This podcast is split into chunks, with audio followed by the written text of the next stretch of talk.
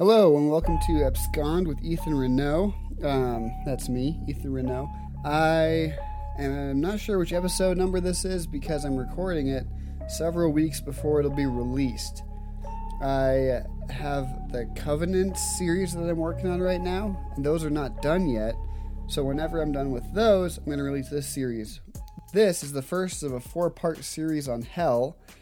Um, I'm in this like theological discussion group um, on Facebook with other guys I went to college with, and we are reading a book called Four Views on Hell.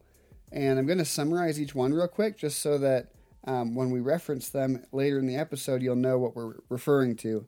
So, um, the four views are annihilationism, meaning if somebody's not saved, as soon as they die, they cease to exist everywhere. They're completely annihilated. Um, or another part of that might be that they're punished for their sins for a little while and then are annihilated and cease to exist.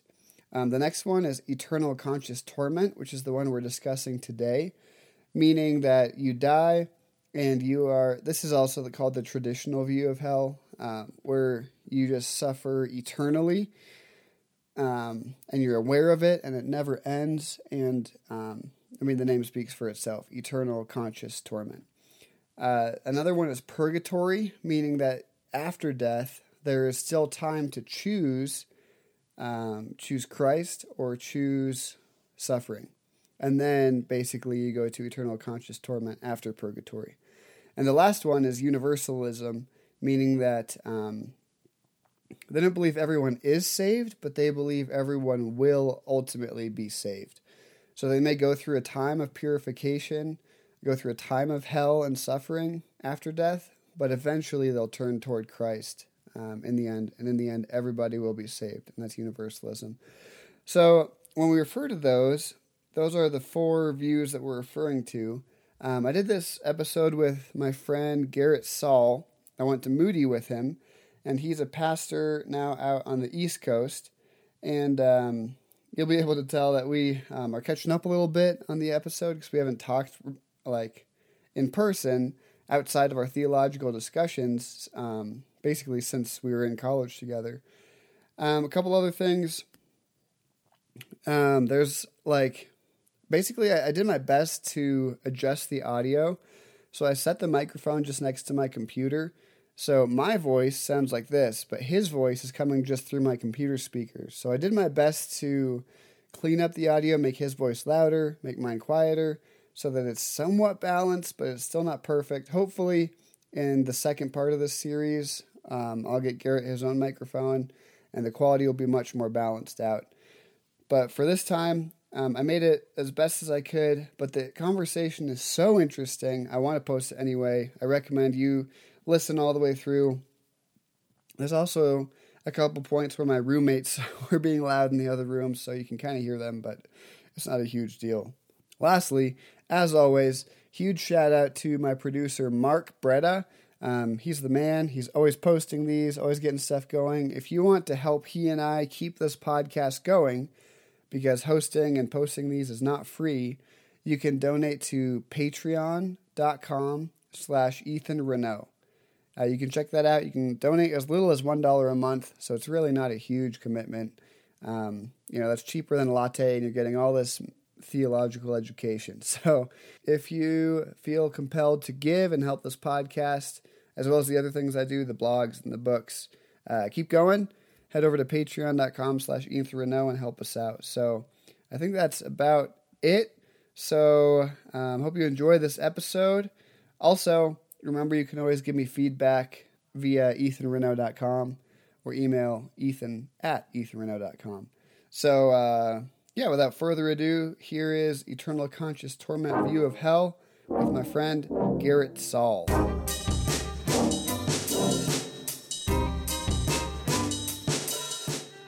What's up? Hey Garrett, how are you? Pretty good, Ethan. Long time no see. Can you hear me okay? Yep, that's fine. Great.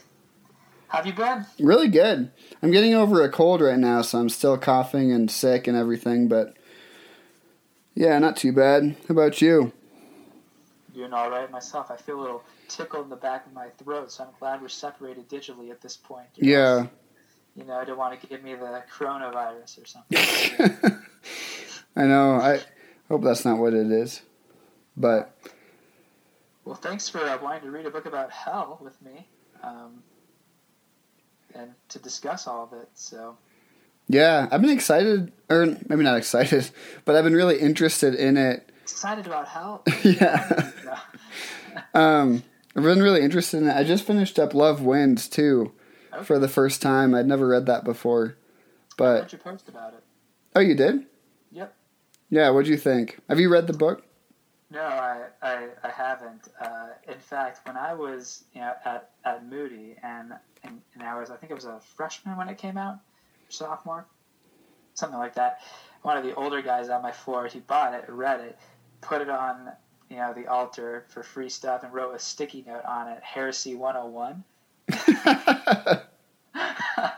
so uh, I was just like, you know, it seems interesting. Uh, but I was just reading other things at the time. But yeah, I thought your article was insightful in that, you know, it can like when when a book that has caused a firestorm in the world of evangelicalism um, is you know read by someone with theological understanding, you you can like come to it and critique it well and see where it is helpful or not. But I can see how if it you know if a new believer was reading this, they'd be like, oh yeah, right.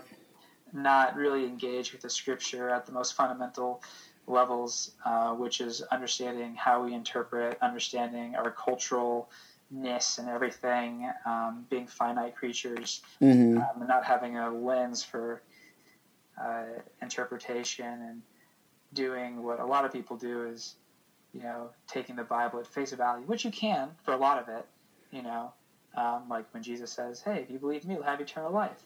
all right, sweet. Mm-hmm. Uh, but then, you know, looking at that over time and what does eternal life look like, and as our thoughts of the kingdom grow, yeah.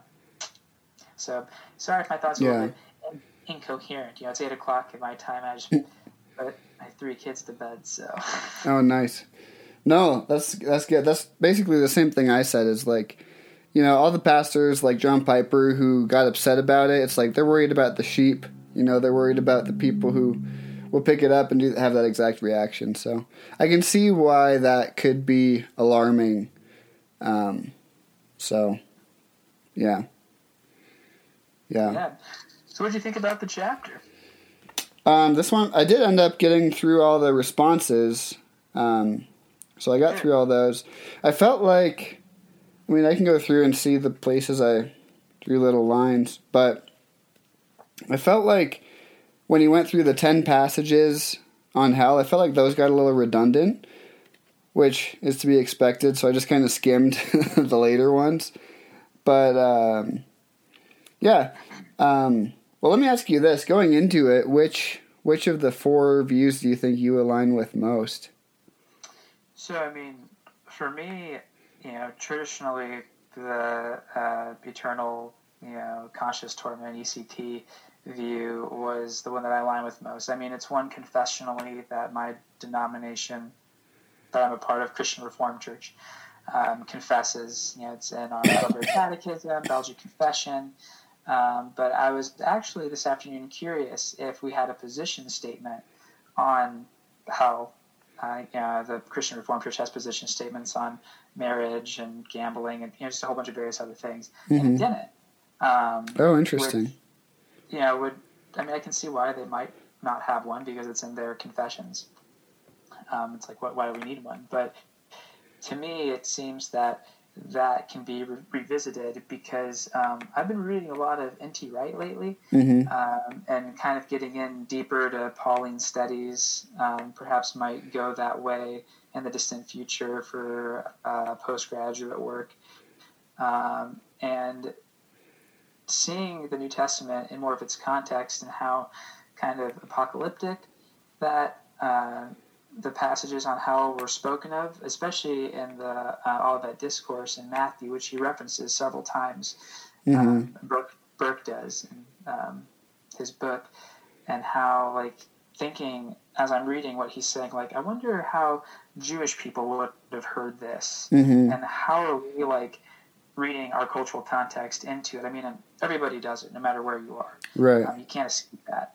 But I'm wondering if we can get to a more accurate understanding if we could read, you know, primary source documents about how Jewish people understood, you know, hell or something Mhm. like that. Um, and yeah, I felt like this thing has got redundant uh, too.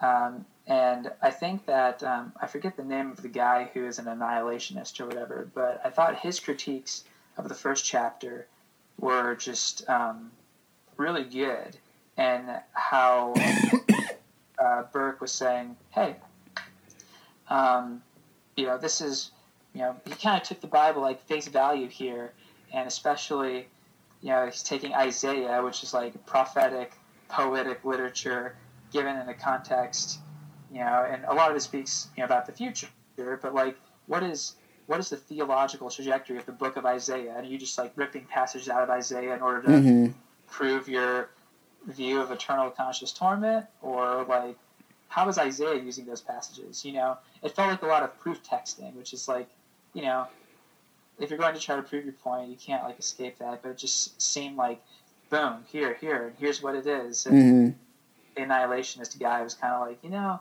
let's take a step back and try to think canonically.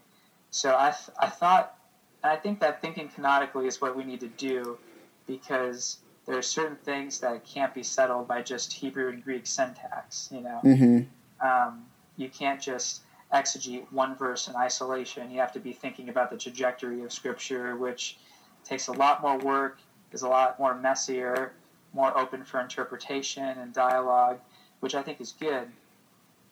So, Yeah.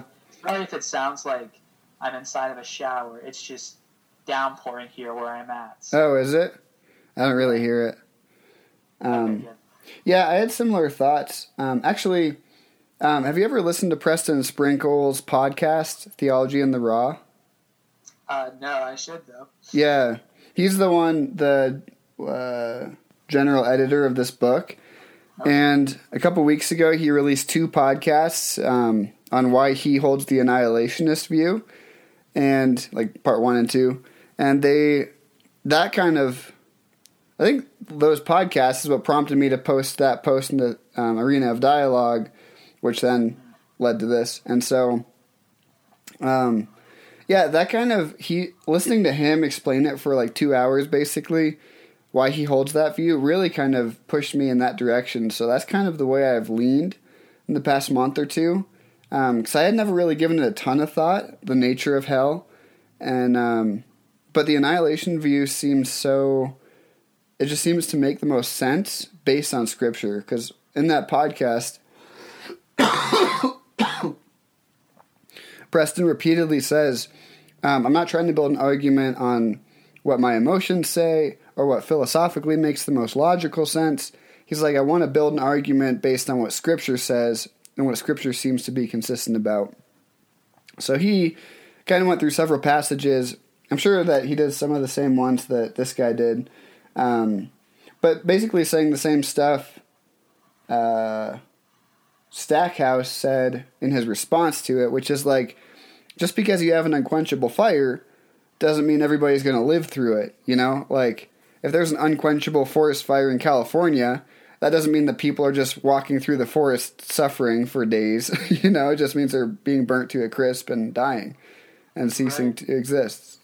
And one thing too that I thought uh, really struck me was how uh, Stackhouse, right, the annihilationist, when he was responding to Burk, he said Burk's view is com- is he said that it wasn't really biblical, but it was more an induction. You know, if you sin against an infinite God, then an infinite you know price has to be you know paid, and if you Yeah. meet that infinite price, then you will suffer infinitely, or something like that.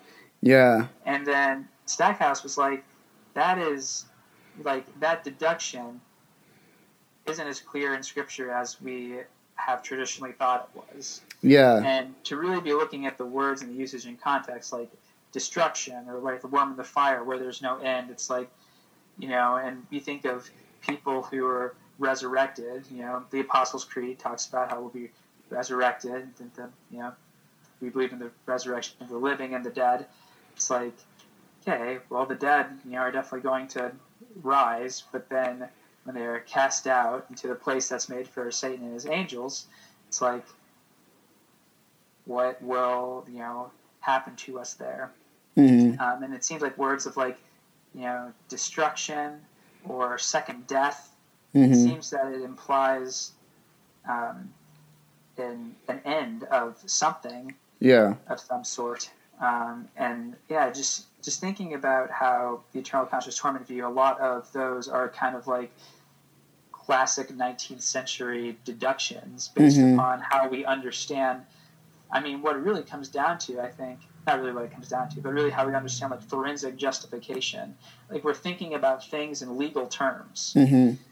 and thinking about N.T. Wright, how justification is framed in legal terms, but it's understood covenantally, has really kind of opened up my mind more to the idea of an annihilationist perspective. Mm-hmm. Um, just because in the covenant, it's all about relationships, and relationships can be terminated or not Yeah. we're relational people in our bodies, and so those are connected. It's like how that all works together. Mm-hmm.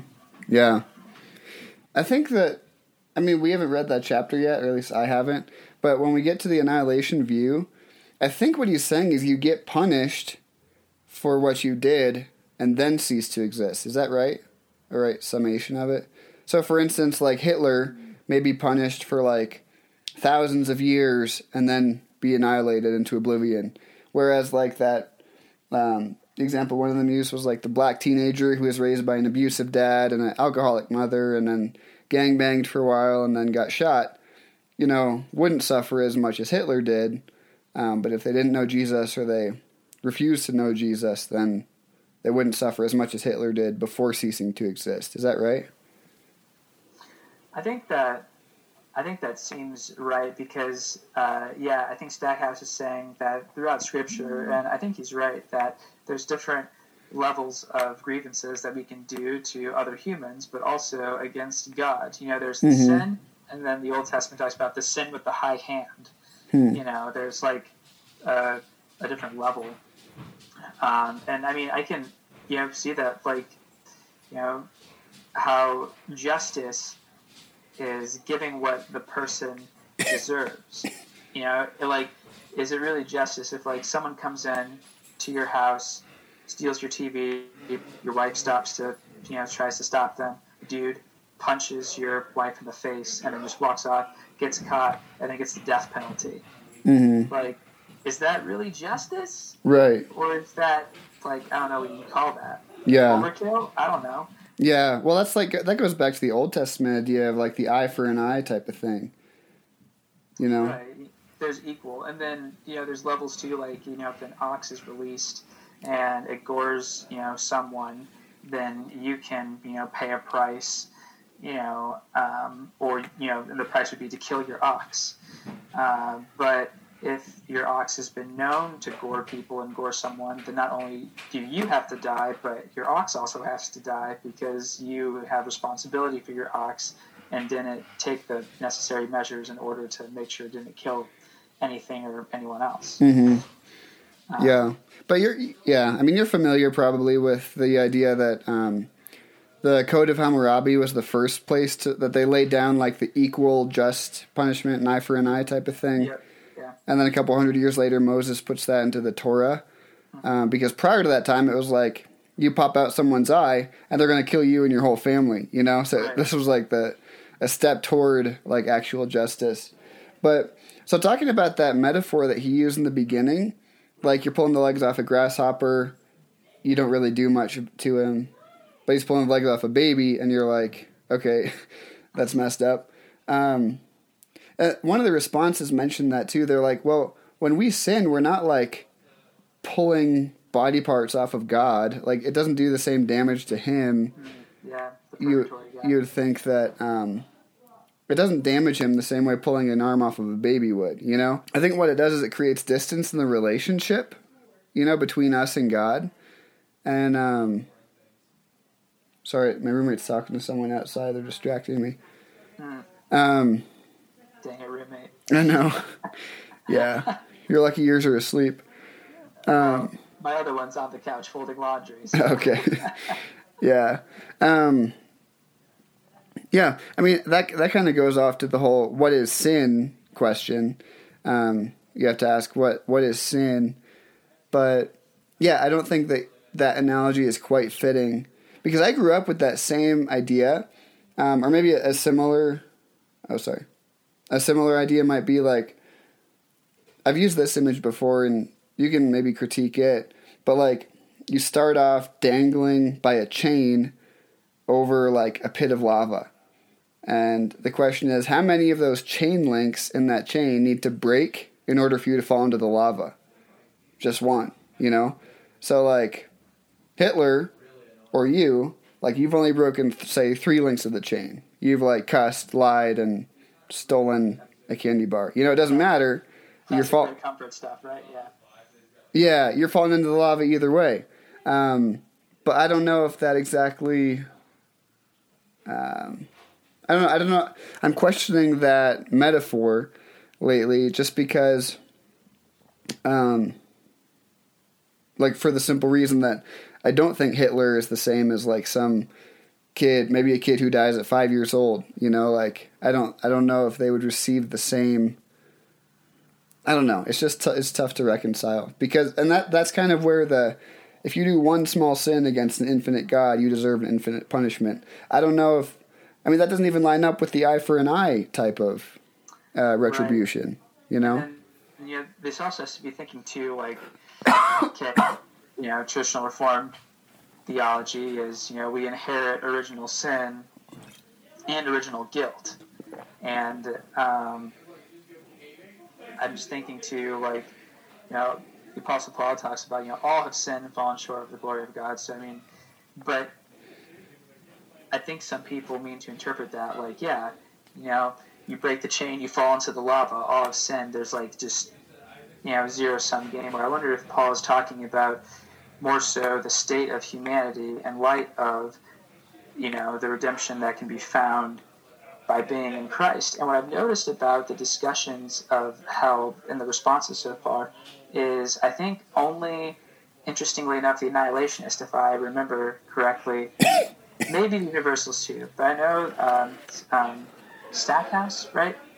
He uh, he mentions like, hey, wasn't like judgment given to Jesus on the cross?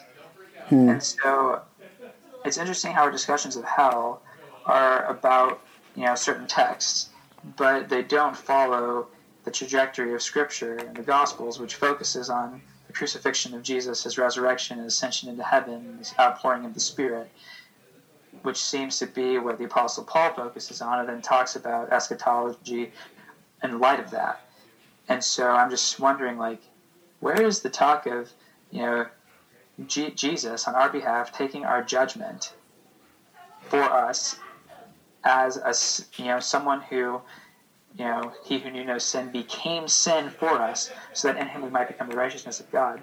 Mm-hmm. It's like that. Sh- I think that should reframe our discussion of of hell and underst- and try to like figure that out from from the cross Yeah. Which I think is missing in the first person. He's just proof texting stuff about what hell is. Doesn't talk about Jesus at all. Um, and you know, the Apostles' Creed it says we says that Jesus descended into hell. Now, some people could say, well, that means the cross, or that means he was buried, or some people means that he went to preach to the spirits in prison. Yeah. Second Uh, Peter. difficult, Yeah. you know, verse in you know, Second Peter. But I think that if your discussion starts from the cross, then I think you're in a better place to talk about what hell is. Yeah. Don't you think there's a little bit of tension there though? Because the thing that I bumped into in thinking that way is Jesus knew that he was going to die, and he still made the statements he did. And then Paul also knew that Jesus had died and suffered for us, um, and risen again, and he still made the statements that he did. You know, um, same with the other, all the New Testament books. So why would they still make those statements if they were completely aware of the cross and Christ's suffering? You know. Right, and I think in the response of, uh, I think it was either, was it the Universalist guy or the Purgatory guy? I don't remember, but I think he responds to that by saying like, I think it was the Universalist guy. Uh, he responds to that by saying, well, you know, it would completely, you know, destroy the, the force of the warning if it's like, hey, you know, fear him who, you know, can't just only kill the body, but can kill the body and the soul. But don't worry, you're going to be okay in the end. It's like, mm-hmm. you know, his his objection to that was like, oh well, you know, God doesn't tell us the whole picture, you know, in those moments because we have to take those warnings seriously. But in the end, everything will be okay. But I don't I don't really buy that at all, um, because it's just like you're just making an assumption that you know the completed trajectory of you know scripture, and so you're saying that just relegating these as warnings that now that we have a a bigger understanding, they're not that big of a deal. You know, it can work both ways. Mm-hmm. Um, Are you talking about so his analogy of like the police officer saying, if you keep doing that, you're going to go to jail. Right. But don't worry, you're going to get out eventually. You know. Right. Yeah. Yeah. yeah. So I think that that won't work either. But I think there has to be you know something to say that you know how I think we have to think about how judgment works I'm thinking about Jesus in John 3, 16, 17, and 18 when, you know, that famous passage, you know, God so loved the world, but then two verses later it's like, but if you don't believe in the Son of God, the wrath of God remains upon you. Hmm. And so, um, yeah, that doesn't get preached too often. But, um, well, because in verse 17 he says, For I did not come to condemn the world, but to save it, right? Right. So that's a pretty, yeah. And then in verse 18 it says, But if you don't believe, then the wrath yeah. of God remains upon you. Hmm. And so, I mean, Paul talks about this in Romans 5, those being in Adam and in Christ. And I think that Christ's death and resurrection reconstitutes what reality is. And so people are either in Christ or in Adam. And those who are, you know, in Adam are those who don't, you know, aren't participating in Christ by the Spirit. It's those who haven't heard the gospel message and responded in faith, um, which I think makes room for you know the either eternal conscious torment view or annihilationist view. Um, but I don't think the universalist view is really an option. But yeah, um, I don't know if Robin is a guy or a girl, but their response I felt like was kind of the weakest one. Um, especially when she used the or he I don't know if it's a guy or girl.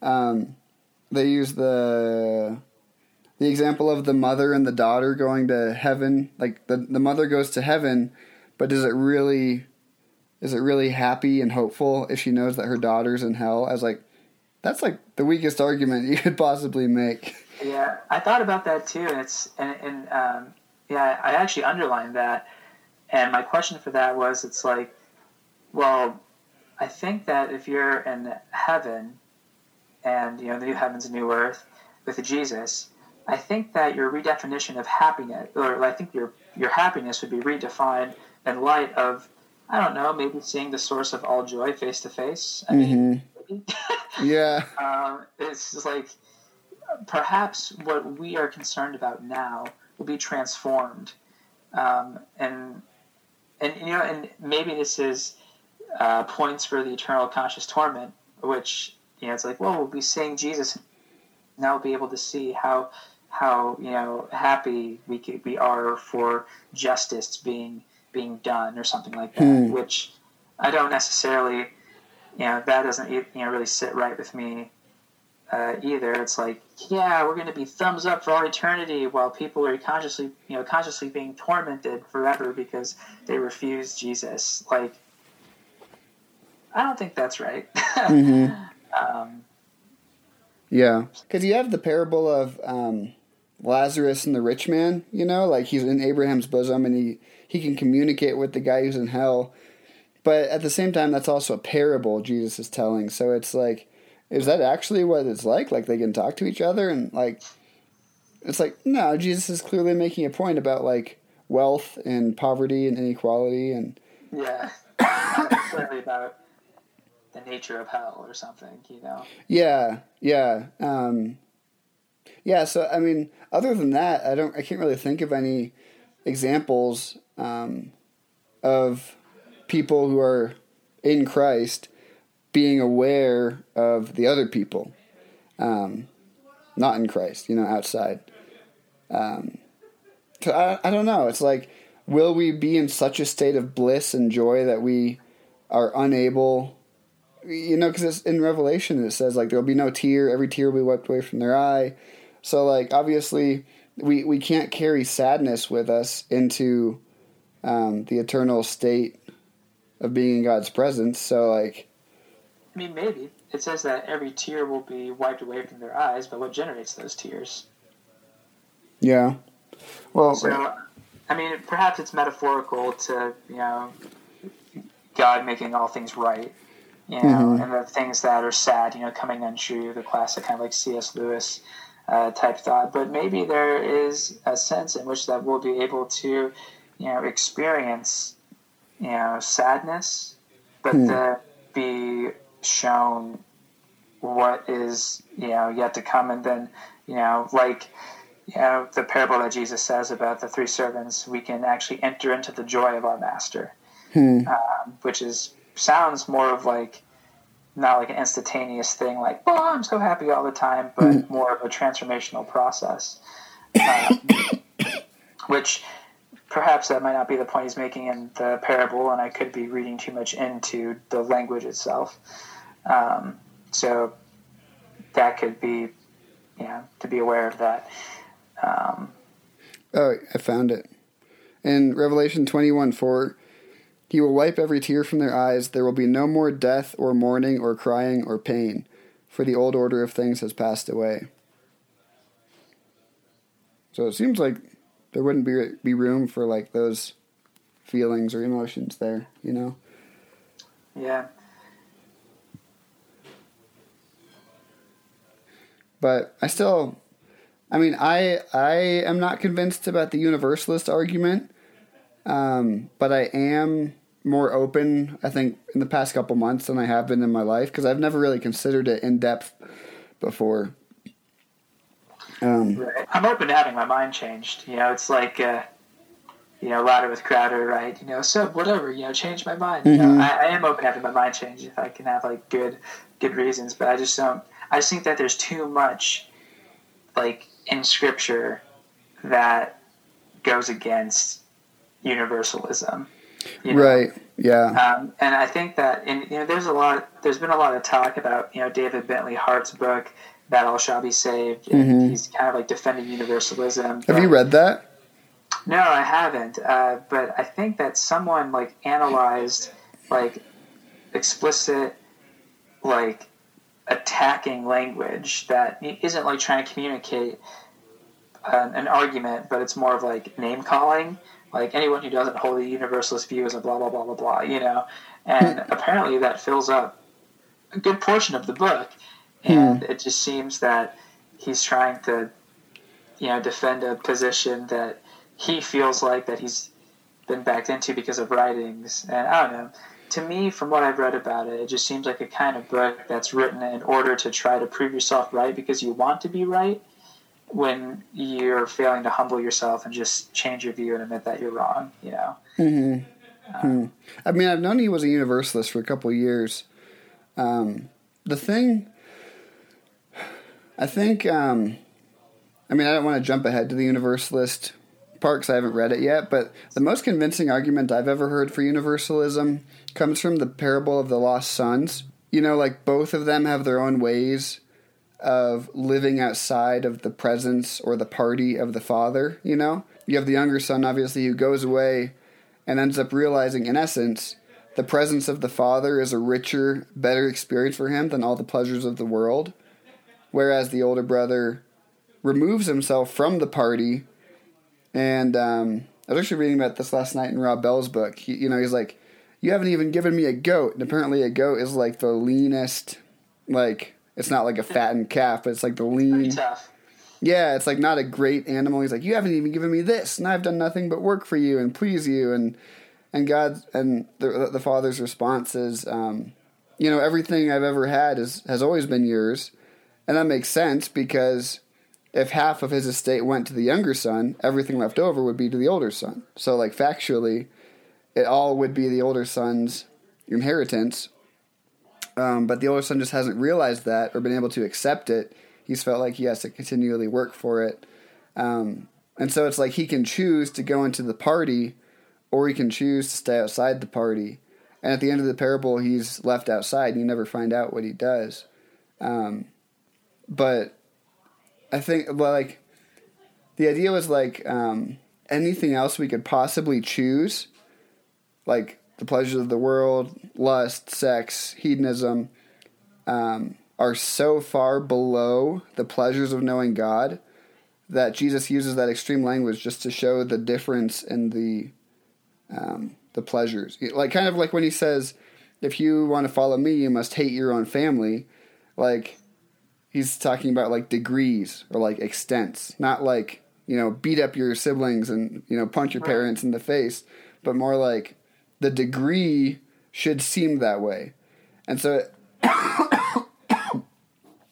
that would just mean the purpose of evangelism for universalists would be to to get people to enter into this joyful presence sooner than later because that's how good it is. Which I don't know if that's a strong enough argument, like the degree to which they could be saved for like these 40 years 40 years sooner in light of eternity. I don't know. It's it's no. Uh, yeah, I mean, I, I just think that's super weak. It's like, why would I exert my efforts to do that when I know that everyone's just going to be saved in the end? Because I feel bad that they're not experiencing it now. Like, mm-hmm. is me mm-hmm. feeling bad good enough reason to exert time and energy to share the message of what God has done in Jesus when I could be, you know, not sacrificing as much so I can spend more time with my wife and kids or yeah. learning how to play piano or something? Yeah. Yeah, I'm also looking forward to the purgatory guy because that'll be really interesting. Like, yeah, because that, that that seems like lot. There's some logic to it, you know. Like, if we tell people about Jesus now, that'll save them time in purgatory. But if we don't, they'll still have a chance to like behold him and then make their decision. So that'll be interesting. Yeah, I mean, when I read his response, I was already thinking like, oh my goodness, this is going to be so much like moral theology, like you know, magisterium, natural law type of stuff. Because I mean, you have to be Roman Catholic to defend purgatory, uh, and I'm kind of not looking forward to wading through all that because they just do all this rigmarole. It seems like I actually used to listen to Roman Catholic radio like every single day when I was in seminary in Michigan, and I actually called in one time to ask about uh, not purgatory but indulgences. So mm-hmm. I'm, I'm, getting off topic now, but uh, a lot of people would talk about purgatory, and the guy would try to defend it, and uh, he used like this one passage. I think it was like in First or Second Timothy or something. It's like, oh yeah, it says this, and I had my Bible right there. I opened it up, and I'm like, hmm, maybe. Went to the Greek text. I was like, no, it does not mean that at all. Like, I don't know. So it seems like. Uh, Which passage was it? man, I don't remember. I think it was like First Timothy. It's like one. Was it the one about baptism for the dead? Mm, no, I don't think that's in the pastoral epistles. That was in First Corinthians fifteen. Yeah. Yeah, I don't know, but I think they make their strongest case from the uh, Apocrypha, which is Protestants we want to consider canonical. But oh, uh, yeah. You know, have you read The Great Divorce by C.S. Lewis? I haven't actually. Oh, that's my favorite book, and I think that's informed a lot of my view. Um, it seems like Lewis in that book kind of builds the argument that like just like different ways in which human nature will just keep us folded in our folded in on ourselves eternally and just like kind of just like so sucked into yourself that you can't just like relinquish that and like give all to Christ. And if you were able to just do that then you know you could just go enjoy him forever. But instead you just like are absorbed into yourself and into your ideologies and um, and all this stuff. And it's really good. It's my favorite book of all time. But i think it, it, it implies he says at the beginning this is a fictional book, but it implies that these people are like in a place of purgatory where the heavenly people can communicate with the people who are in hell. But the the, the real difference is that the people in heaven are real and the people in hell are like translucent, like barely real. They can't even pick up a leaf because it's so heavy, and like because they're just so glued into these things that have never mattered. And um, the best line in the whole book is when he says, um, he asks one of the heavenly people, he says, um, so are heaven and hell just states of mind? And he says, well, hell may just be a state of mind, but heaven, on the other hand, is everything that is real. And at the end of all things, everything will be shaken, and only the unshakable will remain. And so, like, there's this idea that, um, I don't know, it kind of gets into all like Platonic philosophy and the Matrix, and like, are you are you actually holding on to like reality, or are you just holding on to things that'll evaporate, and at the end of all things, you'll open your hands and they'll just be empty, and you're just like left with nothing, and then, you know, if those were your gods, then what do you do? You cease to exist, or else you just like suffer that loss for eternity. I don't know. Yeah, I mean, it's kind of hard to, to like, it's like, it's hard to think about nothing and non-existence. Mm-hmm. Like, know what non-existence means because we can say that word, but then to contemplate its substance is like impossible because you're trying to find non-existence. You know, it's Mhm. like, uh, but it's still I think is helpful in giving um, a, a framework for faithful living now, Mhm. and we can. Ex- I've been so. I'm probably getting on the bandwagon a little too late, but I've been reading a lot about the Enneagram lately, and uh, yeah, it's just been you know helpful for me. And uh, and Are you a five? Uh, I'm an eight. Oh, interesting. Yeah. Uh, but just seeing how in human relationships, how we can go to you know places of health or disintegration, Mm-hmm. um, and how that just kind of rings true with with life, and wondering if uh, you know, in terms of annihilationist view of hell, is just a place of consistent, you know, folding in on yourself, disintegration, not realizing, you know, the life that is that is found in, in Christ by the Spirit, because you don't have the you know Spirit to, you know, unite you to the source of life. Instead, it's just a consistent uh, disintegration of everything that you were supposed to be but aren't. Hmm. And you, you know, you, Yeah, you fall away. That's interesting. So would that be annihilation, or would that be eternal conscious torment? If you're just continually, like you know, cut in half and then cut in half and then cut in half, you know, eternally. I mean, maybe that'd be a eternal conscious torment. Um, but I think that, you know, when you disintegrate into nothingness, like it has to end. Right. But yeah, at the same time too, it's like uh, one thing I'm interested is interestingly enough that the eternal conscious torment guy didn't hold up or didn't talk about. You know, in Colossians where it talks about you know God holds all things together, like Hmm. so even hell and the demons and Satan, like all things, it's like, and when what that has to contribute to the conversation about about hell, because I mean, if God does hold all things, you know, together, um, you know, people who are created in the world will they just like how how will they cease to exist, be annihilated, so to speak, if God holds all things together, Mhm. or is just He deciding to not hold you together anymore? Hmm. Well, one, do you think? I think often I've heard. I might be having just a brain fart, but we often hear that like hell is wherever God is not. So if you're outside of His presence, then you're in hell. Is that biblical, or is that just kind of a conjecture? Because I know it, it talks about like being outside the city, or like who will be cast outside the gates. But is that the same as being cast outside of God's presence?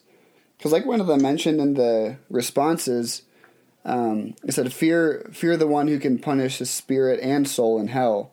And they said that's not Satan because Satan's there being punished with you. But if you're in the presence of God as a punisher, you're not away from His presence either. You're experiencing Him as a uh, punisher. You know? Right, the Punisher. Yeah. Yeah, and I, I mean, perhaps that's a conjecture. I mean, maybe it's just a way of for eternal conscious torment people to softly say that if you don't believe in Jesus, you're gonna be eternal, consciously tormented. you know, Yeah. it would be a softer way of, of saying that, so people Yeah. like, oh, that's repulsive. But it does seem like that's a better point for annihilationism. If God holds all things together, you're outside of His presence. You're not held together anymore. um, Right. and then another thought I just had too.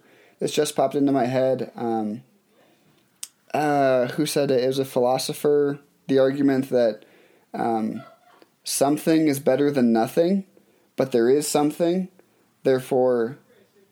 It's be- uh, what you know what I'm talking about. There's some philosophical Yeah, I'm trying to remember game. the Dr. O'Neill's philosophy class. Was Mhm. it like um, Something like- exists, which is better than nothing existing, but they use that word "better" as if it's like common sense. You know, like Yeah, oh, it's better. But so even philo- even philosophy, however they got to that conclusion that existence is better than non-existence, um, would imply that to have eternal life is better than to cease existing. You know, even Right. philosophically, they would kind of. I, I, I want to look at more into that now. You know what I'm talking about? Like that. I'm sure you could just Google like existing is better than not existing or something. But yeah, because then I was talking to my dad about this a couple days ago because he's a pastor too, and he said he couldn't hold that he couldn't hold the annihilation view because he doesn't think like it's just enough um, for what people have done against God. He said it diminishes God's justice, and I was like, well. Like we mentioned earlier, the annihilationist view doesn't mean that at death you just cease to exist. There still still seems to be some amount of punishment before the cessation of existence. But yeah. It makes me wonder, like, you know, when Jesus died on the cross, rose again from the dead. Those who don't believe in Jesus, the wrath of God remains upon. It's like, you know, God's wrath. Like Jesus, yeah, took it, and you don't you don't have to. hmm, But you decide not to believe in Jesus, you you take it. yeah. The bigger question for me though is for people who have never heard it. You know, and you, you go to Romans 1 and the whole uh They're without excuse because God is without equal properties. You know, yeah. Yeah. Um Yeah, but what are they without excuse from? From just knowing that there's a God or from knowing Ye- Yeshua's name specifically or this kind of ties into a thought I had recently. Um, I don't know how much you follow all my blogs. I write a lot. I write way too much. But the other day, I wrote one about. Um, I mentioned the in Mark five, the demoniac from uh, the Gerasene or Ge- Geradines, wherever that is. You know what I'm talking about? Translations of it. So don't Yeah, um, the guy who had the the legion of demons cast out of him into the two thousand pigs. yeah, yeah. And he says, Jesus, I want to follow you. And Jesus says, No, go into the Decapolis and tell them what God has done for you. And I was thinking about it, and Jesus literally just said, Go tell them, you know, go spread the gospel, the good news. And literally all that guy knew was, I used to have demons in me. This rabbi named Yeshua cast them out of me, and now I don't have them in me anymore. He didn't know about the resurrection or the death on the cross. He didn't know uh, we don't even we don't know if he was Jewish or not. Testament was probably slim because he was in the Decapolis, which is outside of you know Judean territory. So Yeah, so was he even Jewish? We don't know. But but his his his retelling of the good news or the gospel would have been missing so many key elements that we think it has to have in it.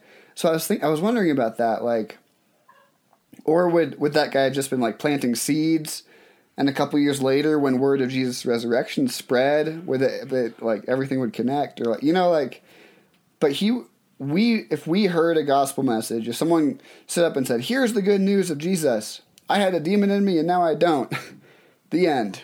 We'd be like wait that's not the gospel. And yet that's all that guy had to tell you know? And he's not the only one in scripture that did that either. So were they like telling incomplete gospel? You know so i've been wondering just because it doesn't have like the four act gospel that we're familiar with like god is holy we're, we've all sinned jesus died and took our punishment Believe in him and you'll live. Don't believe in him and you go to hell. Like, if it doesn't have all four acts, is it still possible to be saved? Like, what exactly is absolutely essential for that salvation? So, Yeah, and I mean, perhaps it has. I want to be careful because I might be going on a podcast, but I'm just gonna uh, say it. But perhaps it might have, you know, changed, so to speak, over time, and that you know, when Jesus rose from the dead, you know, disciples on the road to Emmaus, they're like, "Oh man," and then Jesus is like, "Hey, let me open up the scriptures to you."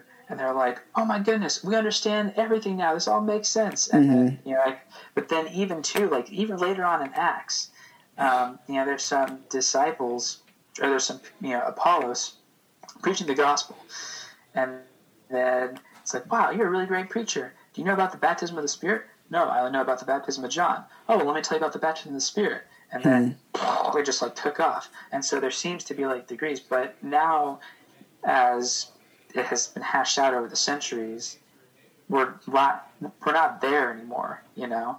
And so even though that these events can be happening in Scripture, we can think to ourselves, well, now we have you know a a, a full message to train people in, to make disciples, you know, to share the gospel, and so there could be like incomplete understandings, like a garbled gospel message, and then someone goes in, like in two Apollos and clarifies, and then things, you know, click. But then I guess your question would be, is that garbled gospel message enough? And my answer is this: I I, I don't know. yeah. Yeah, it's tricky. And I would rather trust God's goodness and letting His bits of His Word work in people's hearts, uh, rather than for me to say who's in and who's out. Like for me, I know that look, if you don't believe in Jesus Christ as your Lord and Savior, and you aren't walking by the Spirit, and you aren't, you know, doing your best given the circumstances to participate in a faith community called the church, um, then chances are you might not be in Christ like you think you are. Yeah. Um, but you know, for like these, you know, Muslims who have like dreams and stuff and come to know Jesus through that, it's just like, well, it doesn't really fit in my paradigm, but I just, you know, I'm, I'm, I'm more willing to be open to those things. That God is bigger than my worldview. I mean, I'm literally preaching that this Sunday. That God is bigger than our worldview. Um, and that when God tries to work, we commit idolatry when we try to stuff Him inside of our worldview, um, because we're more comfortable with worshiping what we know rather than what God is trying to expand our hearts and minds to receive, namely Him and how He works in ways that go beyond our understanding. Nothing against, of course, Scripture. Like God won't be like, "Hey, go kill that person." Uh, Yeah. because killing is good. Um, No, totally. Yeah. That's what I've been realizing lately is how how much I have stuffed my interpretation of theology into the Bible. Like, but you can't avoid that either. yeah. Well, but even in ways that could be avoidable too, I think. Like um with hell is a big one. Um, or for instance, have you read anything by Peter Enns? I haven't. I'm reading this book right now. It's called uh, The Bible Tells Me So. It's super interesting. It's like a rereading of the Bible and way, ways that predominantly American evangelicalism has read theology into the Bible rather than just seeing what it says. He talks about a conversation he had with a Jewish person, and um, he was like a Jewish scholar and he used the term like you know Genesis three, the fall of man with original sin, and the guy's like, wait, what? And he's like, you know, the fall original sin, Genesis three. is like, it doesn't say that in there. And I open up Genesis three, and it, sure enough, it doesn't say the fall of man, you know, the original sin, original guilt. Like most of the terms that we use when describing that idea or that concept Come from Augustine. yeah, and it's not even present in Genesis 3. Um, and Adam also is barely referenced throughout the Old Testament until Paul kind of resurrects him in you know Romans five and uses him as that image, Yeah. and First Corinthians fifteen, Yeah. and um, and and Paul, yeah, and so that's kind of been on my mind a lot too, as far as like was Adam symbolic or how did they actually read Adam? Um, I read that post of yours about that. Yeah, I read a couple regarding that this past week, but um, yeah, so it's been it's been interesting trying to like undo some things that I assume about Scripture, and then read it on the page as it is, and um, so that's been really interesting. Saying, you know, and the Bible study I go to on Tuesday nights. Um, so two nights ago, we we went through First Corinthians fifteen and then had a talk about like um, i mean I, I generally teach them for about half an hour after we read it so i was talking to them about like the understanding of resurrection and you have the four different sects of Ju- judaism at the time and how they understood resurrection like sadducees were against it pharisees you know Yeah, the Essenes. Yeah. and then the the thing i always tell people is your view of heaven and hell probably comes from dante and not the bible and um and so I think that's generally true of most Western people. Um, but you look at what it actually does say. Um, in this case, about like heaven, um, which I, I, don't, I try not to use that term because it's not biblical, but like resurrection, you know, and Yeah. then life with Christ. Or, or new heavens and new earth, or even Right. better, new creation. Exactly. Yeah. On the NT Wright route. Yeah. Because when you, when they when they use the term "new heavens, new earth," they're talking about like they're ancient people, so they're referring to like new sun, stars, clouds, and moon, and then everything else on earth. You know, so I don't think the Bible ever uses the word heaven as referring to like the place you go when you die. You know, like As a disembodied soul. yeah, that doesn't really that doesn't really come about. So Which means. So sometimes I've wondered that when I die, will I instantly be resurrected in my body at the end of time? Because as I die, I will, like, cease to have an awareness of time. You know? You, you know what I'm mm-hmm. saying? And because, you know, there's people who's like, you know, hey, when you die, you'll be, you know, with in the presence of Jesus, but your soul will go there, but you'll, you know, your body will be rejoined with your soul in your resurrected body. You know? Mm-hmm. But sometimes I wonder, like, if I'm dead, I have no awareness of time. If I die, will I instantly just be like at the end of time with everybody because I have no concept of it? wouldn't that be the soul sleep theory? It would be the soul sleep theory. Um, well, the only thing that I have against that would be what Jesus says to the thief on the cross: "Today you'll be with me in paradise." That's right. And I think there's also uh, passages on Philippians 1 21, where, or 20, 25, where Paul's saying, like, you know, is it better if I die to go be with Christ? hmm Or, you know, but sometimes I wonder that, but I know that. I do, I do have to rethink that about the disembodied soul and Mhm. wondering if that is, you know, And this is a whole different rabbit trail. Um, I don't want to take up too much more of your time because it's we've been on almost an hour. But like, yeah, um, the idea, the idea, I love this of ghosts, and um, like I think that depending on how you read, uh, what is it, First Samuel, when they go to the Witch of Endor, oh, yeah, of Endor to resurrect Samuel. Mm hmm was it Samuel or Eli? Samuel. Is it Samuel? And he comes Yeah. back and he's like, "Why'd you wake me from my sleep?" Um, but the thing is, you can go online and read countless accounts of people like, like with actual legitimate ghost stories, and you're like, "There's like too many of these to be, um, for it to just be people's imaginations." You know, um, the, a lot of people might say it's just demons masquerading as as those people. Definitely demons. yeah, I, I actually did a couple papers on demonology when I was at Moody, and they're fascinating. Um, because, like, I don't know, what do you do with that categorically? Like, would that be maybe under the category of purgatory or like spirits that haven't? I would go to my brothers and sisters in Africa and let them teach me. That's what I would do. That's a good point. Yeah. Yeah. So all that, I mean, that's a whole different can of worms. Um, I don't want to get too off track, but I love talking about that kind of stuff because Or it's super interesting. Ghost if you're into Ghostbusters. Yeah. Yeah. Just vacuum them up. Send them where they belong. Are you, Ethan? Are you in in seminary right now at Denver? Um, I have been for two years, but this semester I'm taking it off because I can't afford it. I'm trying to figure out all the financial stuff, and um, last semester I was. This semester I'm not. I'm hope, Okay. hoping to finish up. I might. I don't know if I'll do an MDiv or an MA, Okay.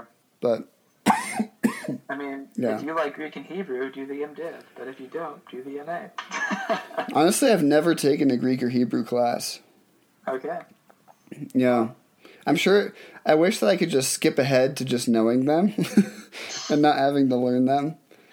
Like in the Matrix, you can just like upload like I know kung fu. Yeah, exactly. I know Koine Greek now. Yeah, Yes. I It's wish. actually pronounced coin. No, I'm just kidding. How is it pronounced? I, I, I was just messing with you. You pronounced it right, but I was just trying to be a, Oh. a pretentious is it co- How do you say it? coine. Oh, is that what I said? Yeah. Oh, okay. Kanye West. Kanye West. Have you listened to his new album? Mm-hmm. It's really good. You like it? I did. And it's uh, it's amazing that he dropped the Sunday Service Choir album on Christmas Day too. Yeah. You should actually the same podcast, Preston Sprinkle's podcast. He talks to a black inner city pastor the whole time they're talking about Kanye West, and the black pastor's theory or his take on it is that Kanye is doing this purely because people have told him he can't, and like that's why he befriended Trump is because people on the left told him you can't do this, and then he went and did it. So they're saying it's more of a political slash artistic move and less of like an actual. This is from this black pastor, not me saying this, but like he's like he's like I'm hopeful. Like I hope that Kanye had this no Jesus moment. But if you think about it, he's been singing gospel music for a decade, and this seems to line up artistically with the pattern that he's established of people think I'm going to go this way, I'm going to go this way. People think I'm because a couple months before he dropped that album, he puts out a song with Lil Pump, um, which almost every other word's the F word. It's like I'm a sick, f- I'm I like a sick, f- I like a quick, f-. and it's like Yeah. the most just like nasty song you've ever heard, and then suddenly this, and you're like, you know. The other thing that pastor said, which was interesting, is that no no Christian church leader would see someone get radically saved like that and six months later put them on the stage to preach from the pulpit. You know, no, like, um, the only reason Joel Osteen is having Kanye speak for him is because he's this world famous celebrity, not because he's some biblical expert. You know, Right. he's still in the I'm attending Bible study phase of his. You know, he's not even at the freshman and Bible college level yet. You know what I mean? He's a baby, and and yet he's like this new church leader, which is a really strange marriage of celebrity and church leadership. And Yeah. if you think about it logically, Yeah, it, yeah, I'm just, yeah, it's all bonkers to me. I'm just minding my own business in my own church study, just reading the Greek New Testament, reading the scriptures, Mhm. just preaching to my little flock of 50 people, you know, and all this is going around, and I'm just like, you know, hmm I'm just gonna keep studying, growing, learning, love my wife, love my kids, write a scathing political article come November, and then just step back, you know. yeah, um, yeah. My platform is really strange, and I, I tend to try to address mainstream happenings, you know? So when it first came out, I wrote an article about like the hermeneutics of Kanye West. I don't know if you saw that one, but it's like you can listen to his music purely as just music and be edified by it, by the words of it, by the worshipful sentiments of it. Um, Yeah. You know, like you don't have to take into account his personality, his backstory, his politics, and you know you can just enjoy that, and that's a perfectly good Christian thing to do. So, you know, on the one hand, there's that. Right, right. Yeah. Yeah, it's just wild. Usually, I just yeah, of of late, I just mind my own business. Everyone's going crazy. I'm like, I'm just gonna play ukulele, make back macaroni, make baked macaroni and cheese, and uh, read Paul and the Gift. So that's That's I'm good. That's I read this quote recently. It was something like, "The good of the world will come about by men who lived quiet lives and now rest in un- unvisited graves." I was like, "Whoa!" Yeah, You know, is that the Thessalonians where it says, "Do your best to live a quiet and humble life" or something like that? yeah. I think that's uh, Second Thessalonians three. Yeah, Mhm. uh, live a quiet life, work with your hands, and um, yes, the little people doing little, things, and uh, that's that is you know sometimes some people do big things. Like if you're um, uh, uh, dang Richard Bauckham. And writing these groundbreaking texts, every book that you write is just groundbreaking. Yeah. because you're just a groundbreaking person.